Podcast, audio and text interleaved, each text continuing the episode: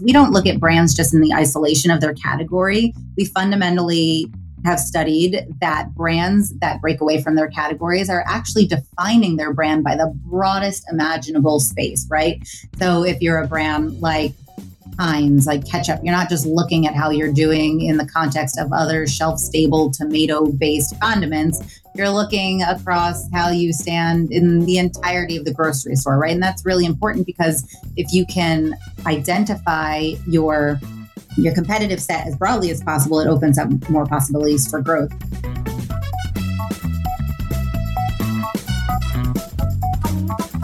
Hey, everybody. It's the Data Driven Marketer. I'm Adam. I'm Mark. I'm Laura. Welcome back for another hang in the data basement. Thanks for joining us, everybody. And special thanks to our guest this week, Laura Jones, who is Chief Strategy Officer of WPP's BAV and consulting division BAV Group. Did I get it? You got it. You passed okay. the eye test and the acronym test. We're here to talk about branding, so I don't, so I don't want to disrespect the fact of understanding why we say all of that in this context, right? and the fact that abbreviations are just an, inherent part of this this media universe and there's usually like six of them because all the companies are combining and and, and yeah right consuming each other and, and adding to each other's bylines absolutely at some point they just kind of give up and they just say just use so so yeah uh, past that i'll throw to you for a quick intro kind of how you find yourself there and then we can talk a bit about wpp and all that kind of stuff for anybody who's not sort of familiar with the agency cool thanks kurt uh, excited to be here. So I've spent almost 20 years in the world of strategy, brand strategy, come out of a creative strategy background, always in big agency life. And I found myself about six, seven years ago recognizing more and more that data was a super important part of the branding equation and that it was really being underutilized by many marketers. I mean, marketers today have so much data at the back end performance metrics, KPIs, analytics, campaigns, all of that. But not a lot of marketers were actually using that data further up the stream in making those initial brand strategy, brand positioning decisions. And so we like to say at BAV, we bring data to the opinion party. And we actually, through our model, are able to quantify what drives brands, what drives and grows brand developments, how to revitalize brands when they get sick, and bring all of that data to to marketers in order to help them set strategies that are going to meet their their objectives. And and really now the world has evolved to one of experience, right? The brand and the experience are interwoven, and the brand in some ways is the experience. And so making sure that people understand what the sum total is of all of their marketing touch points, not just in various channels and various silos, is really important part of what we do. It's it's an interesting. We were talking a little bit before we started recording about you know our scenario that we talk about openly on the podcast a bunch, uh, being acquired by you know a big company. We are we are getting to see from the inside, you know, the branding exercise that is trying to take literally 180 years of data and turn it into something. And we're like, there's so much interesting stuff, which makes it a really exciting challenge at this time.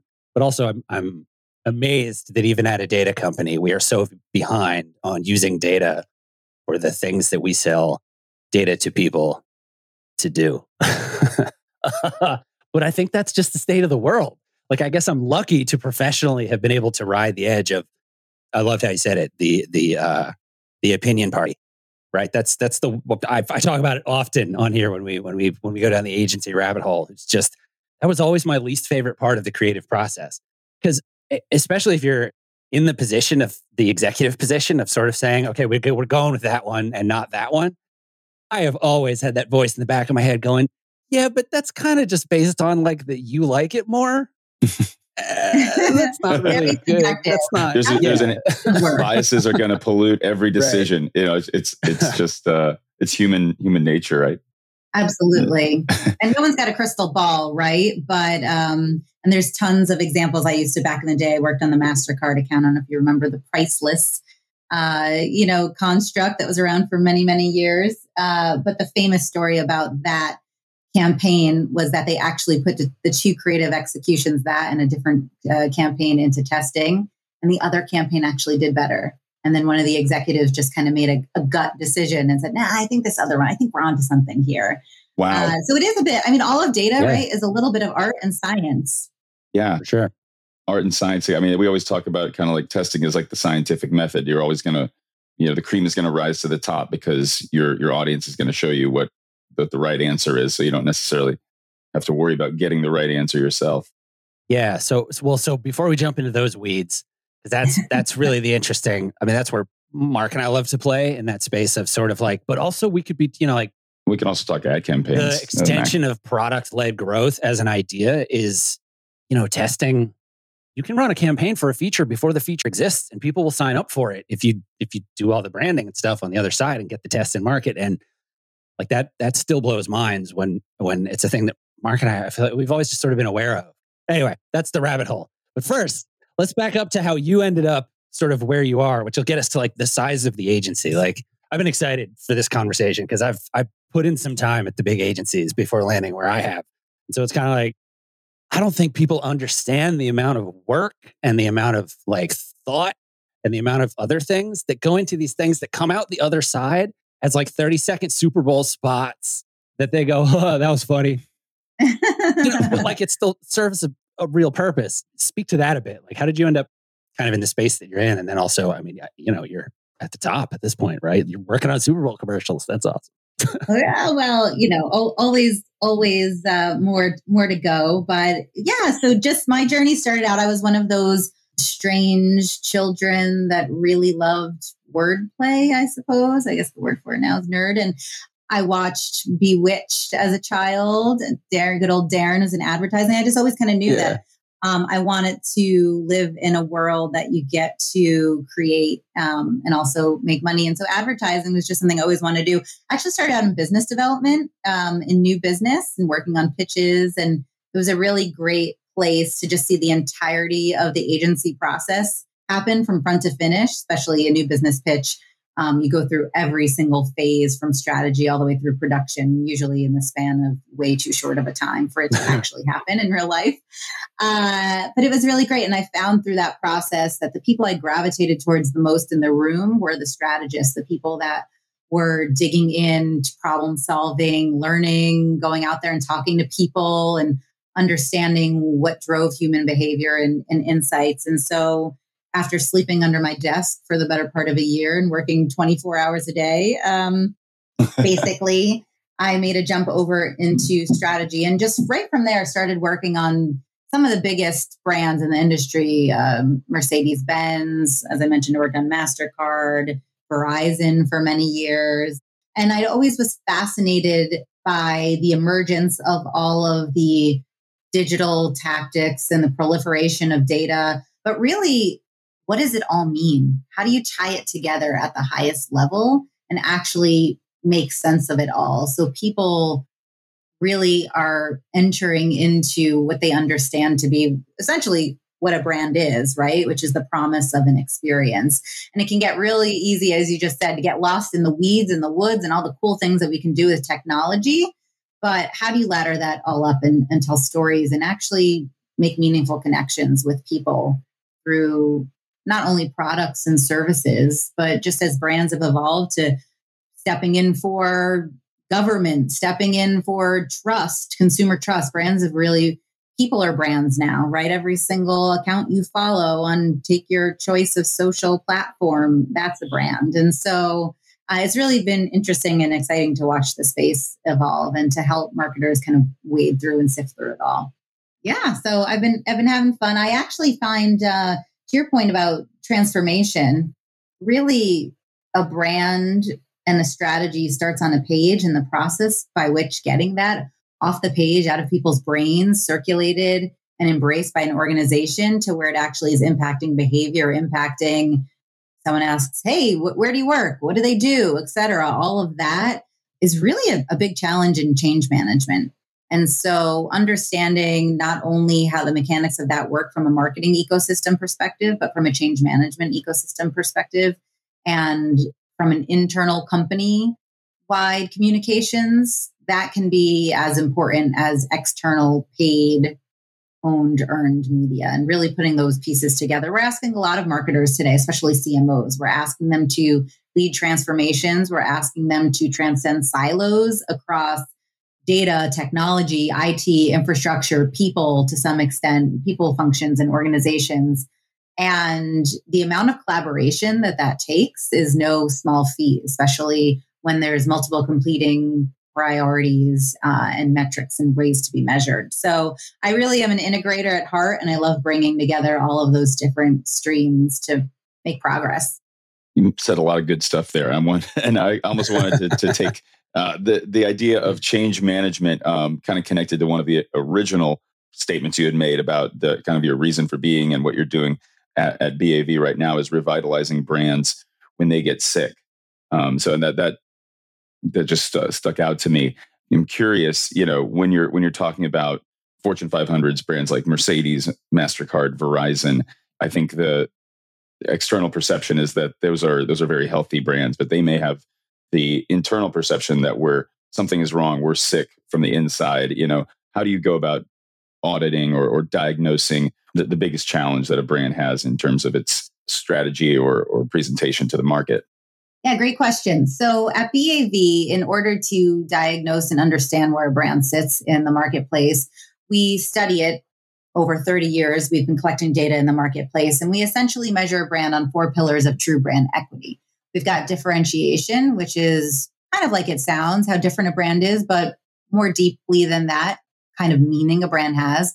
We've got relevance, which is how well it fits into people's lives. We've got esteem, which is how well respected a brand is. And then we've got knowledge, which is one step deeper than just awareness, it's familiarity. And from those four pillars, we actually are able to plot on what we call a power grid, essentially. It's your standard two by two, where a brand sits in culture. And that's really important because we don't look at brands just in the isolation of their category. We fundamentally have studied that brands that break away from their categories are actually defining their brand by the broadest imaginable space, right? So if you're a brand like Heinz, like ketchup, you're not just looking at how you're doing in the context of other shelf stable tomato based condiments. You're looking across how you stand in the entirety of the grocery store, right? And that's really important because if you can identify your your competitive set as broadly as possible, it opens up more possibilities for growth. And I don't know if you saw, speaking of ketchup, Doritos is actually coming out with a ketchup. No. Yeah. Did not catch that. No. that could be worth it just off the initial pop you get out of people like me that are going to go, yeah, I'll try it. Exactly. I mean, their partnership Taco with Bell gets me with that all the time. Oh, yeah. Yeah. Yeah. Try it. The amount of uh, money we spent door dashing Taco Bell to our house is Pandemic problems. shocking. For Yeah. sure. Uh, so anyway, uh, we approach um, where brands sit from a very quantitative point of view because the first thing about knowing where you're heading is knowing where you're starting from. So that's a really important part of our methodology. we have a really interesting situation kind of what you made what you made me think of is it feels immediately like just an opportunity to talk about ourselves but like look it's what we're living through. Uh, d&b is a b2b company and so i have a lot of pitches i give that are very like okay but that doesn't work on b2b and then we have to Mm. kind of and then i end up trying to decide how far down the rabbit hole of explaining modern communications to people i need to get to sell this pitch upstream. And it gets to this idea of, of, of like there's really cool stuff on the brand side that we don't really play in around like social sentiment and stuff like that. But then also now we live right at the edge where it's encroaching on b2b and people will flatly say oh that tactic doesn't work for b2b and it's sort of like yes but it works for brands. And we have to start thinking even of, of crusty old b2b brands the way that we think of consumer brands because you're still just trying to reach people. And so the competition game now is yeah you are Nike, even though what you sell is weird B2B enterprise software. Like, and and getting that, that's the, ch- I guess the change management part, right? Like, we get to like, okay, how do you how do you sell that idea upstream? Because it's such a weird paradigm shift for people that are used to how marketing used to be to where we are now. It's rejiggering. It's like it's it's that Tesla. Tesla's not a car company; they're a data company, right? Right. Or a you know, climate change company. Or climate change. yeah, yeah, like a s- sustainability. Absolutely. We see that all the time. And you said what I think are the magic words and what we we say all the time, right? Is B2B is really just people making decisions, right? The B2B sales eh, arena. And you're competing with headspace and mental availability with B2B brands, just like you are for any other brand that they're putting on their grocery list or that they're looking to purchase a car, et cetera. And there's just so much crossover now with brands, to your point about Tesla when you think about uh, enterprise level brands, just, uh, Microsoft just came out with a clothing line. So you really need to think about even B2B brands in overall a very holistic way. And the B2B brands that do have the most power and are in the leadership quadrant in our study are actually brands that cross over into culture, that cross over and make connections with people just outside of the very specific silo. It was funny. I was looking at Forbes or Fortune, one of the you know top brands list, and my how that list has changed in the last 10 years. It's all data service providers and a lot of brands probably that your traditional uh, household name, let's call it, have never heard of, right? But those are the brands that and the types of business models that are leading today's economy. And you've got to build those brands, nurture those brands, and think about those brands holistically. They don't exist in a vacuum. You know, when you you leave your job as a someone that buys B2B products and services, you don't take that hat off and park it. I mean, you probably don't even leave an office anymore, right?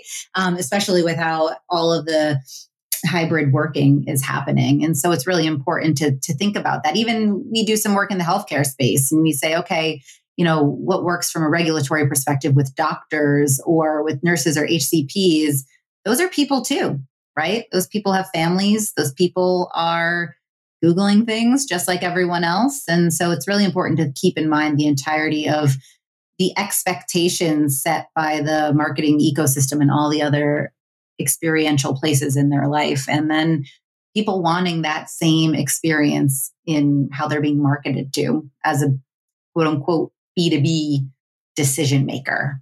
Right. Which everyone in our marketing space knows exactly what you mean when you say that. like, important term of what? art if you want to make it in B2B marketing. Uh, so, stakeholders and decision makers. Yeah. Um, just wanted to add on this on the stakeholders, decision makers, and how you know the similarities and differences between between B two B and and thinking about people as you know individual decision makers. It's that when you have these when you have teams, when you're talking about a B2B team, it's like, it's not only, hey, does, is this, is this apple going to work for, for my smoothie when I bring it home from the grocery store? It's, you're thinking about, is this tool the right tool for my development team? Is it the right tool for my sales team to, you know, downstream the insights we need or to get reporting on the cadence or the predictive modeling, you know, that we want to understand about our CRM? All these things, you, you kind of, you can't just think about yourself in a silo and how you you want to make uh, or use a tool or use a, a service or a vendor it's like this this has got to touch multiple people so i've got to get buy-in now. And and that makes the job of the salesperson i, I think that much harder because you've got to be able to kind of shift and, and move between these different roles and, and understand how your product um, or your brand can serve you know multiple teams. You're not just convincing one person of their need state you're evangelizing a whole suite of solutions and having to kind of master different levels of expertise so you can convince different uh, disciplines that you are you're the right answer for them.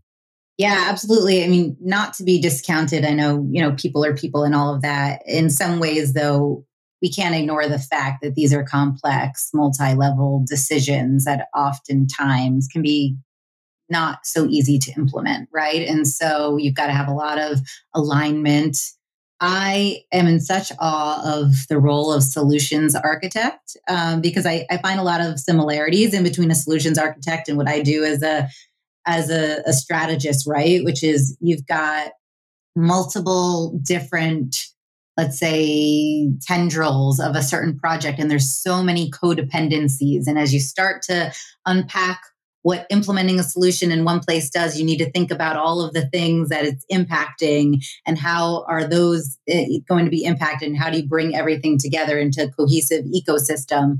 You know i think obviously the you know sales 101 right? The most important thing is the speed that you can move when there's trust. And so making sure that you understand not only the technical aspects of what needs to be done, but also the stakeholder mapping of who needs to be influenced and what are the challenges they're likely to overcome. And ultimately, how can you build that trust so when things go wrong because let's face it in implementation things always go wrong um, you know you you make sure that that they know that you will be right there to make sure that it goes off without a hitch or that you can quickly troubleshoot but I think, again, that's where it comes down to having the added layer of, sure, all of that can be done on like a hand to hand combat sort of lay, layer. Um, we used to say, you know, I'm sure it's probably one of the oldest uh, little platitudes in, in the B2B book, but it's like no one ever got fired for buying IBM, right? It's just kind of like when you think about that statement, right? There was there was this air cover that the brand provided, even in the B2B setting, that just said, sure, yeah, like mm-hmm. GCP, like it's got Google in it, right? I'm going to go for them. Like, you know, making sure that there's, um, you know, it's an interesting, you look at Kyndryl and spinning off.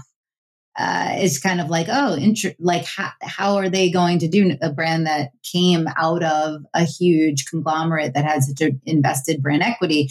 You know, you've got to think about like what is the promise that you're making to people when they're buying from you outside of just that those day-to-day people that they're interacting with. And where are they seeing other evidence in the real world that that brand and that company lives up to what it's promising that it's going to execute for you? Yeah so like what you're talking about is a thing that comes up all the time on the podcast which is just the complexity of everything now and how marketing marketing looks way more like engineering than it did 10 years ago than it did two years ago at this point because the pandemic has accelerated so much with remote work and the adoption of digital alternatives for some percentage of people who are just never going to go back, like me.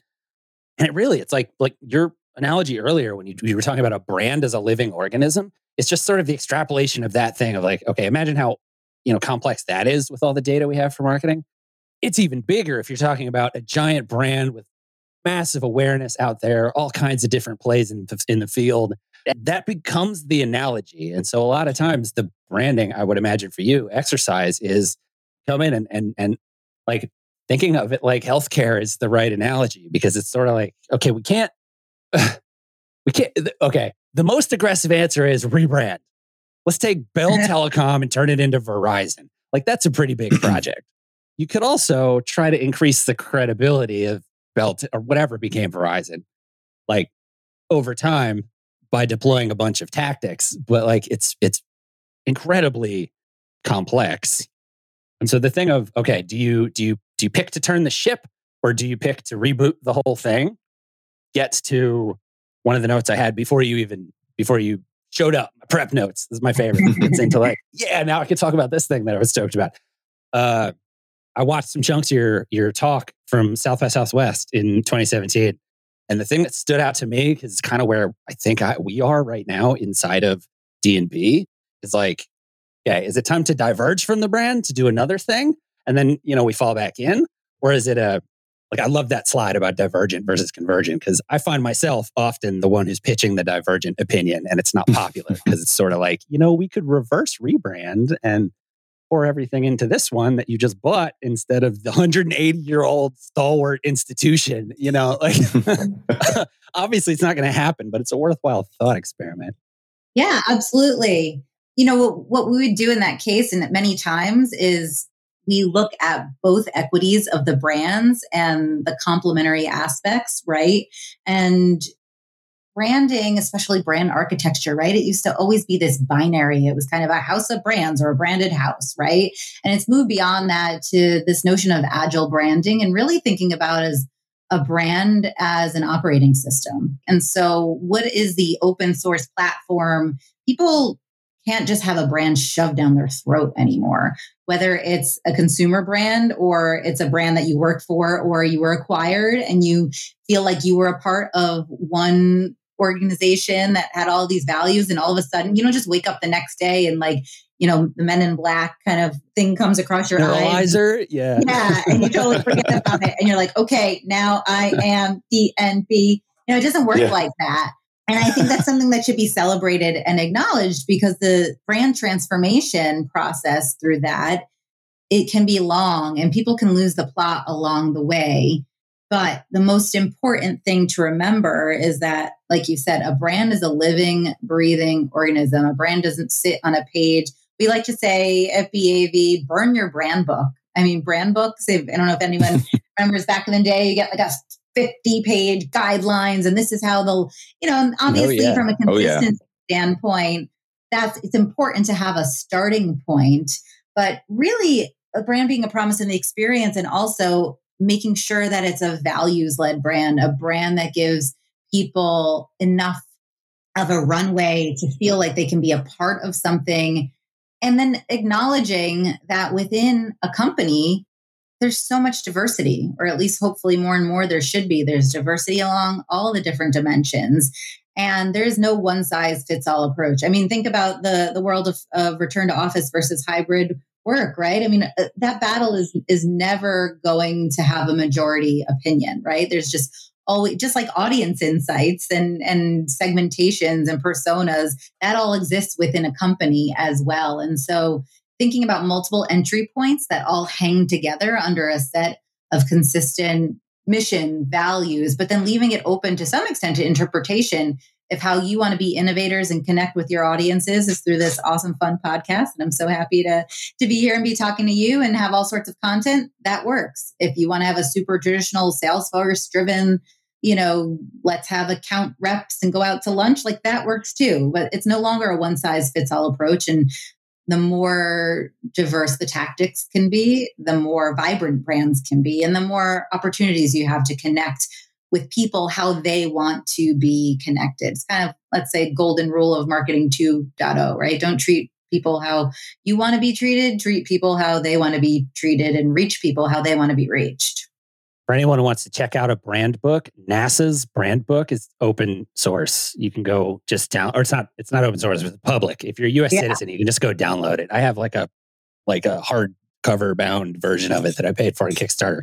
It has all like you know when to use the worm logo versus the meatball logo, and it's like, yeah. So so I think the the the other thing you mentioned that that I'm interested to chase, if if only again for sort of selfish reasons because we're dealing with it internally, is the internal versus external piece. A thing that I've, I've found myself talking about a lot is the extent to which, like, if you're at a big enough company, a company the size of D and B, our team members are a statistically significant population.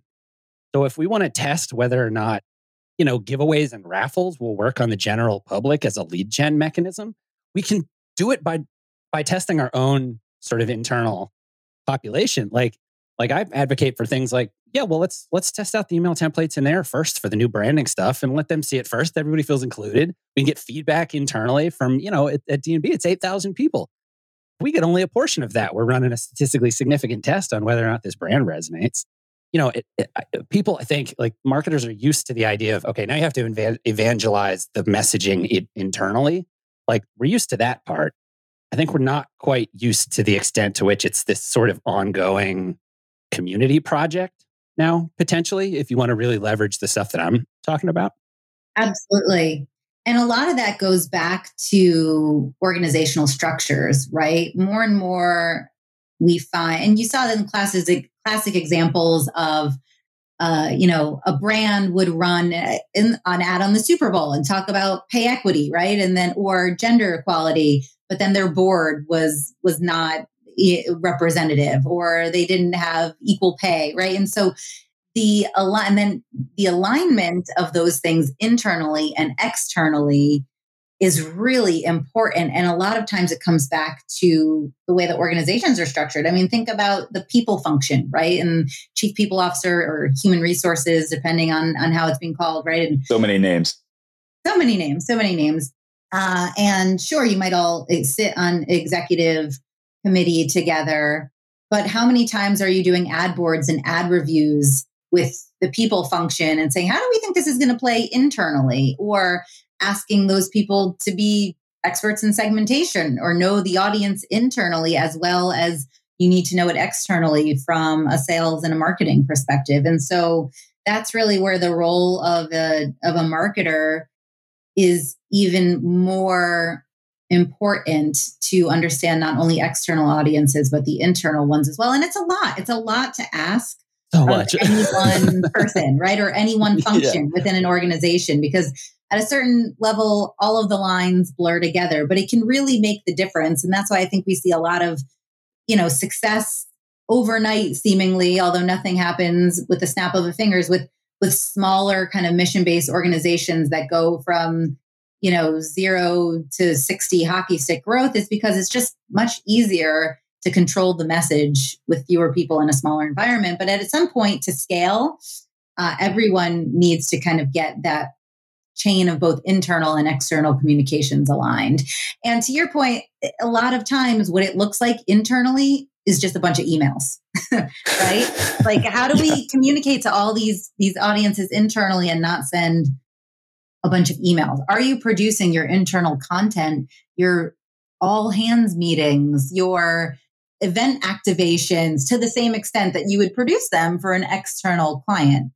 Because your employees are arguably one of your most important audiences to make sure that you're getting people on board with the mission. And then you led me right to my favorite thing to say on here that it's like the essence of my take on modern media is that essentially like the, the more hyperbolic way I say it is nobody's allowed to suck on camera anymore. right? like like every company is a media company to some degree because your competition in market for attention share on LinkedIn if you want to amplify your your content is brands that at least work with the agencies that do this stuff and they approach it in that way where you know the the thing I share most often lately is Apple's keynote presentations like they really went, okay, this isn't in person anymore. Then it has to look like a like a like a blockbuster movie. Yeah, and it, and it works. They do it really well. But the modern landscape is like, okay, you could have it might have to be twenty percent not as cool as Apple stuff because I like I don't have time to go fly a drone around my my building, but you can get pretty close between agencies and internal resources, and it's sort of especially in the B two B space. There's a lot of reorienting. Put bluntly, like the thing just needs to be flashier. Nobody's going to care. Oh yeah, like what's your thirst trap LinkedIn post? You know, yeah, exactly. yeah. what's your your uh, your VIP? You know, conline experience. What's how how cool are you with your mimosa on your yacht? Uh, yeah, for sure. so, so just to, to jam on a broader topic for a minute before we get out of here, what's your favorite ad of all time? Or the first ad that you remember? Oh, is maybe another lens. First ad that I remember. Wow, gosh, let's let's throw it back. Well, I am a child of the 80s and so the jingle is just ever prominent in in my mind. Um I, I don't know. I'm gonna um i'm gonna go with go go my walking pup. Oh my god i forgot about that. I'm walking go go down the street she wags her tail uh, at the friends we meet. That was the demographic for more like, you know, the buoyed up version of that. So it was like, you know, a monster that can bust out of its chains or whatever. Yeah. you know. Teenage Mutant Ninja Turtles pizza thrower. For yeah. sure. Oh yeah. the the best one of all time is tough because I think like this is this is the magic of the whole thing to me. Like the ones that tell stories that really I, I, go back i watch i have a playlist of ads i watch on youtube every once in a while because i'm just like they make me happy. Like there's just there's a bunch of really good nike ones. But the first one that made me really feel like okay there's a thing here other than just like get my attention for 30 seconds. It was nike's there's also an 80s one. Nike's Mars Blackmon ads uh the, the spike lee ones. Money it's got to be the shoes that was the first time that I was like, ooh, this feels like film school now instead of just like trying to sell me a, a stupid consumer packaged good. Yeah. I've, al- I've always loved that uh, all of advertising is really just artists masquerading as business people trying to mm-hmm.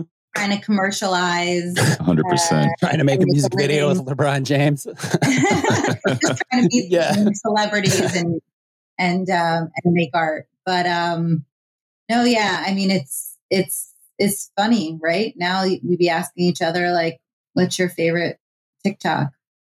but um, you know, it's funny. There's I was reading an article in the Times about how all there's these doctors on TikTok that are aiming to use the platform to debunk medical misinformation, and some of them are spending like upwards of 20 hours just to create one post. And so, back to what you were saying about how many people does it take to create one piece of content? You know, the good content it can take a while, and making it seem effortless and authentic is really why our industry still exists, I think, and making sure that it ladders up to something, sells something, makes people feel a certain way. It's all really, really important. I don't think the professionals are going away just yet. I think one, one of my initial uh, ideas for this uh, talk was the anatomy of a Super Bowl campaign, and we've kind of been in, in in and around it. I don't know if we've gotten deep into the into the guts of the Super Bowl campaign, but I'm I'm curious. What do you you think, in your experience, who has the hardest job in an ad agency in creating that campaign? Is it the oh, CMO? Is it the is, really it the editor? Uh, what? That's a really tough question. I stole it from Reddit, so it's not. I, I can't take credit. hundred duck-sized horses. Internal? Yeah. are we talking the the entire ecosystem, client side and agency?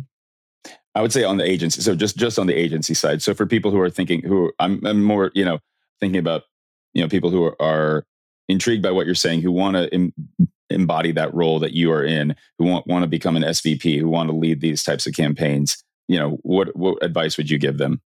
Yeah, it's a great question. I would say that in order to make a campaign, and I'll say a campaign now and not an ad because I think that, you know, the days of the 30 second Super Bowl spot are long, long, long gone. It really is an interconnected, multi-platform ecosystem that starts way before the game and if you do it right goes way after right? Uh, start way earlier than you think you need to. The consensus building the coalition building. Start with an actual human truth not just as it's seemingly so sure you can buy splashy celebs you can you can buy all the eyeballs but really the work that's going to resonate hits on some sort of intersection of cultural nuance, um, representation. Really, you know, ultimately, why is the idea of a one stop shop Super Bowl ad a little bit of just, again, one piece of the entire pie? Is because the fragmentation not only of media, but the diversity of audiences, um, making sure that it's representative. I think it can be really tough, especially now to be that person that's an upstander in the room, making sure, you know, you've you've seen probably worst case scenarios of brands messing it up, right? Because there weren't those people along the journey to ask the hard questions, to say, have we talked to different groups of people? Have we made sure that all viewpoints are being represented? Or uh, from a cultural lens, are we making sure that we're treating things appropriately, et cetera?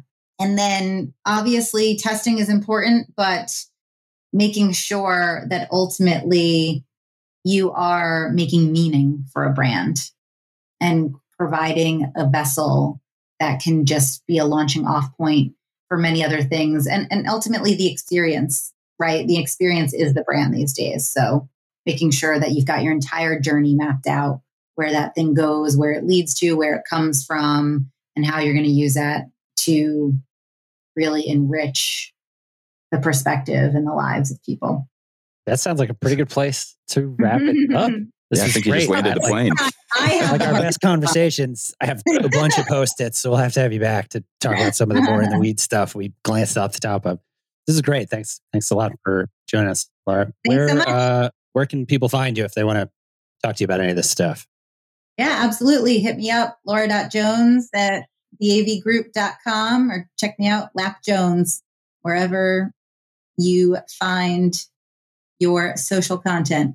Awesome. Well, yeah, thanks again. And thanks everybody for joining us for another data driven marketer. I'm Adam. I'm Mark. I'm Laura. Thanks, everyone. Take it easy, everybody. Thanks for listening to The Data Driven Marketer. Our show is produced by Jessica Jacobson and Dan Salcius. This episode was edited by Steve Kosh. The Data Driven Marketer is sponsored by NetWise, a Dun & Bradstreet company. Any views or opinions expressed in this episode do not represent the views or opinions of NetWise or Dun & Bradstreet.